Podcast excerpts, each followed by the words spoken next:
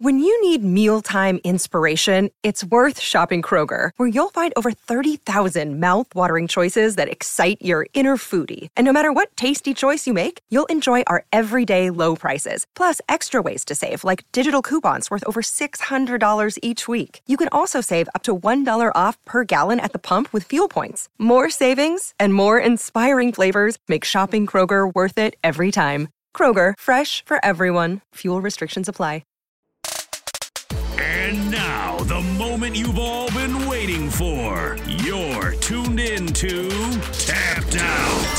Hosted by Brendan Tobin and Sean Levine, only on the BetQL Network. Welcome back. Hour number two, BetQL Network. The fights are going on in Las Vegas right now. Working our way to the main event. Kai Kara-France taking on Amir Albazi, trying to end Albazi's five fight winning streak. Kai Kara-France minus 105. You can get Albazi at a minus 115. Appreciate you sticking out hour number one with us. Round two, hoping to be much more smooth as right now, Brendan and I fight each other. Before we do, though, aren't they like literally about to drop the puck in the hockey game? Isn't that going down as we speak? Yeah, yeah, dude. Uh, in Las Vegas right now, they got the lights going on, and uh, I can't wait. I'm excited all the actions in Vegas right now. We got the fights going on, we got the hockey game going on. We'll keep you updated on all of the happenings. Brendan, I was watching, I've kind of been watching a lot actually of old Chael Sonnen trash talk. We were talking about Conor mm-hmm. McGregor earlier today. Are you going to fight me if I say Chael Sonnen was a better trash talker than Conor McGregor? Whether you're thinking in the octagon or at press conferences, I, I, because I, I kind of did like a side by side reel, and I think that Chael's the better spitter. You gonna fight me? Very different styles. Uh, I feel like uh, Chael's just got a much more wrestling style to him, pro wrestling style to him. Um, but I think Conor's is Conor was mean, man. Like Conor, you, I feel like Conor just genuinely got under the skin of everybody that he faced, especially in his ride up. I mean, Dustin Poirier messed with him, uh, Jose Aldo messed with him. Um, you know, Khabib. Khabib for sure, natural Nate. hate there. And then, you know, I think with Chael, like, yeah, obviously he's got the whole country of Brazil. Good mark on him. But I feel like Conor almost did it uh, even better. So, no, I think Conor was, uh, Conor took the crown of trash talk. But Chael, I'm a big Chael fan as well. Uh, love his YouTube page too. I think he does great media work as well. So I think that, uh, I think that uh, Conor, Conor's the tops, but Chael, I, I love Chael what Conor press conference moment comes to mind? Like when somebody goes, Hey, aren't you that fight guy, Brendan Tobin? Do you like Conor McGregor? He's crazy in those press conferences. What comes to mind immediately? Uh stealing the belt from Jose Aldo. Who the bleep yes. is that guy? Yeah, throwing the cans at the at the Diaz brothers. I mean, the not showing up, got... having the mink coat, doing the stuff with Floyd. Like, yeah, those were those were unbelievable. Although, to be fair, in his so Conor's not like he's kind of lost his touch. Even you were talking about with uh, Dustin Poirier. I'm talking about outside the octagon. And the whole Jolie's wife and all that, it just didn't really go over that well for me. Chael, now in his old days, even when he was a Bellator fighter taking on Tito Ortiz, that's when he was spitting off some of his best lines. So I'm just saying his his his game lasts. His longevity is better his long, yeah, his trash talk longevity lasted long. But to be fair, maybe I'm wrong, and maybe Conor comes back in this next fight versus Michael Chandler, and they have this press tour, and he's back to being. I just don't think so. I feel like he's a little bit, I don't know, too mad at this point. Um, speaking of trash talk, the beef for whatever reason continues between Jon Jones and Francis Ngannou, even though. Well, Francis Ngannou is a PFL fighter. Let's say they did fight just for the fun of it. What the hell? It's a radio show. I think if they fought in six months, full camp, either in the smart cage of the UFC octagon or just let him fight at Arrowhead here in Kansas City. I think Francis Ngannou would be the favorite to win the fight. You gonna fight me? Yeah, I I, I would have agreed with you had Jon not beaten Gane the way that he did because I felt like those odds were a lot closer than they should have been. But yeah. I feel like after Jon did what he did in his return, no, I feel like he's going to be the favorite. I feel like it actually would widen as the fight got closer. But it's a fascinating matchup. Like it's not one that I I, I still would pick Jon Jones because I'm always going to pick Jon Jones. But between Francis's strength, his power, it's kind of one of the things we've always wanted to see against Jon. We've never gotten to see him uh really i guess against maybe vitor you would call you know uh, juice to the gills but we've never seen him against that one punch knock you out dead guy like one mistake he hits jon jones and gets some of the shots that dc got against him could he hold up we never got to see him against rumble what would it be like against francis um i still feel like Jon wins but if he makes a mistake and francis gets him and then we've seen how good francis francis has you know developed a lot as a grappler um and especially he's just so damn naturally strong. I just I, I can't believe we're not getting this fight. What a what a terrible mistake by all parties involved. Well, maybe at some point we will get it, but it does look like we aren't going to for now. And it could go down as one of the biggest shames in fight history if it doesn't happen. Because can you imagine what the poster would look like? I mean, can you imagine what Vegas would look like? Can you imagine what they would look like coming in the middle of the octagon? It would just be incredible. And it needs to, I would say, happen if it's going to be what we're talking about right now. Not today or tomorrow, but in the next, let's call it two or three years, two years. In the case of Jon, because I think Francis Ngannou, there hasn't been a ton of tread taken off those tires, right? Like for a guy that seems like he's been fighting for a long time in the UFC, the truth is he hasn't had that many fights. For Jon, yeah, he's taken a lot of time off, but he's also had a lot of fights. Youngest UFC champion ever. So he's been around for a minute. If the fight that we're talking about Jon Jones as Jon Bones Jones, the greatest fighter of all time in his prime, and Francis the Predator and Ngannou, the scariest man on planet Earth. I think we got like two years for it. I agree with that. I think that's a I think that's a fair uh, timeline that's left for it, and I think that's enough time for Francis to get it out of his system. I, I honestly, to be honest, dude, the thing that you always have to, whenever you're talking about this, the number one thing you have to talk about is how does Jon hold up outside the cage? It is. It's unfortunate, but that's the number one thing that we always have to worry about is does Jon get in trouble? Can he keep his head on straight? Can he not get bored? Can he, you know, can can he can he avoid all the hurdles that kept him out of the cage for so long beforehand? Does it feel like Jon screwed up by signing the extension with the UFC because he could have come back? I want to say he only had one or two fights left before he re-signed before the Gane fight. Maybe he could have been that guy in the PFL obviously he couldn't have seen what was going to happen in the future. It's not his. The problem yeah, is they're to keep looking. Who's Ngannou going to fight in the PFL? I don't know. Like that to me, that's the bigger question. Like I think the thing with I don't think you get on I, to answer your question. No, I don't think you get on Jon for signing an extension. I think if anything, that showed all right. Maybe I'm committed a little bit to fighting now. Look, he goes on his, you know, he goes there months later and is like, well, I only have one fight left or two fights left. So, what the hell does that deal even mean? But um, you know, I, I don't blame him for signing an extension with the UFC. I think that that's great. I think it's a shrewd move by the UFC, and they looked forward and went, "Look, we don't have a great relationship with Francis. He's probably going to run. We better at least look. What if they didn't have Jon Jones? Can you imagine that? Then the heavyweight division would be a complete mess and kind of boring, if I'm just being honest with you. Brendan Tobin, Sports Machine, Sean Levine. Speaking of Sean, Sean O'Malley says that Survivor is the best reality show of all time. First of all, that's ridiculous.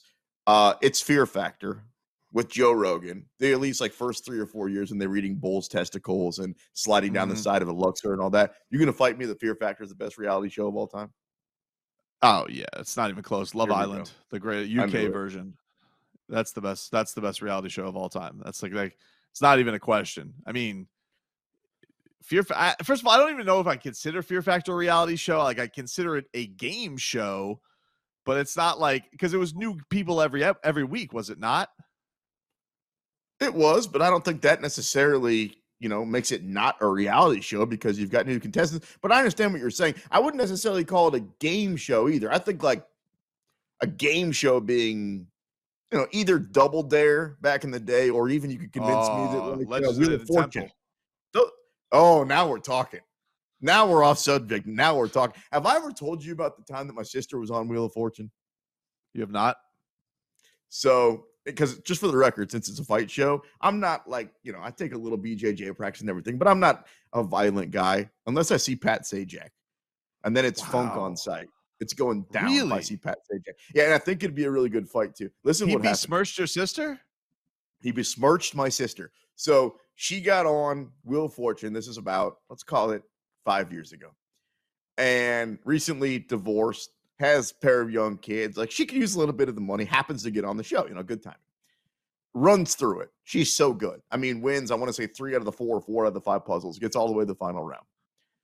They spin the little wheel thing. She takes the, the, the envelope. She's holding on to it. It's a phrase. They give you R S T L N E. All right. It's three words, this phrase is. And all they give her, I think they gave her three or four letters. They gave her a bunch of E's. So she was completely stuck and she's sitting there and she can't figure it out in her head. And then they go, eh, eh. she didn't get it right. Then they fill in the letters.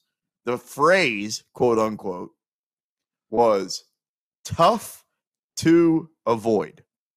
That's not a phrase, my guy. That's like part of a random sentence. Yeah. Tough to avoid. Tough to That's- avoid. That, that that ain't a phrase. And then they open up the little envelope. Vanna White does a hundred thousand dollars. So the way I look Also- at it, Also, to my quick recollection, there's no E's in any of those words. all right. Well, Did she mean it was O's?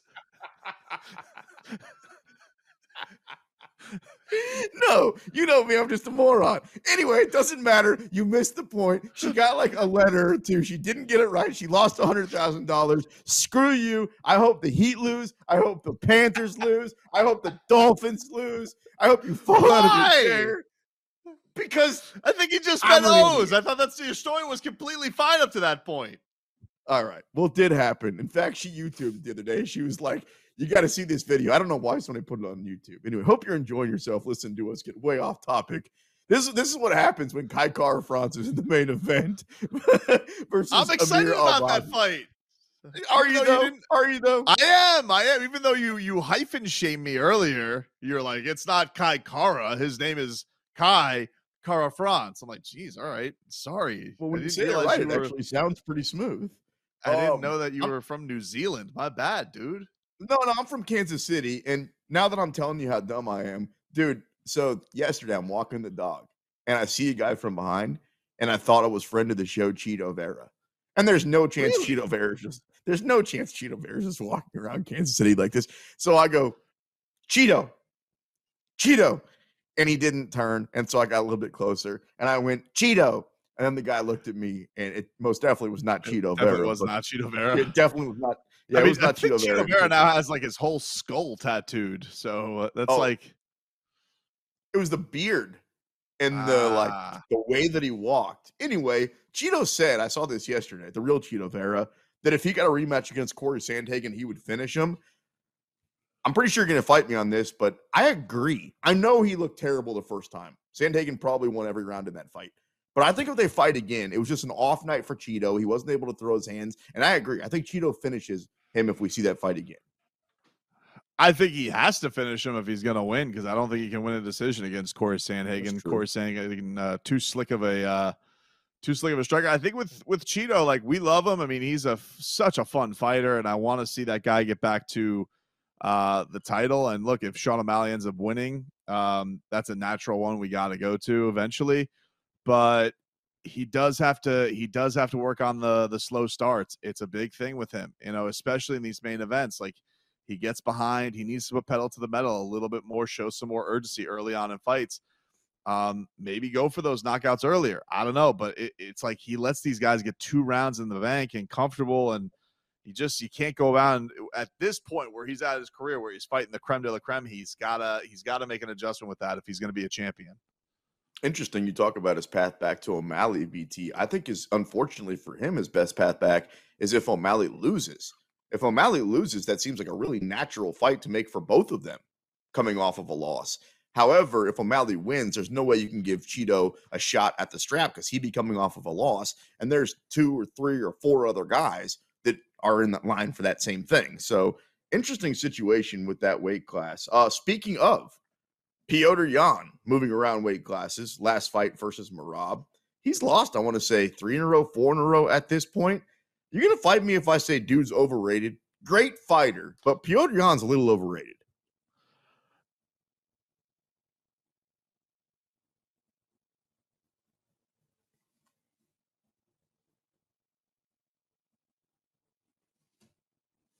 All right, may have some difficulties with Brendan, or I just blew his mind with that question, which I doubt. Quick look at the card that we've got coming up tonight. We've talked about it a few times. Jim Miller, most fights in UFC history. Jim Miller is fighting Jesse Butler in for Jared Flash Gordon, Daniel Pineda plus 160 in the co-main event, taking on Bruce Leroy, Alex Caceres at minus 190. And then tonight's main event is Amir Albazi versus Kai Kara-France. Albazi minus 115. Kai Kara-France, a slight favorite at minus 105. And then next week, Amanda and Aldana in the main event of UFC 289, co-main event Charles Oliveira versus Beneil Dariush. Also on that card, my guy Nate the Train Landwehr, underdog money plus 205, taking on Dan 50k Ige. He's way too big of a favorite at minus 245. Chris Curtis on that card also. That should be a fun one next Saturday night. Coming up on the other side,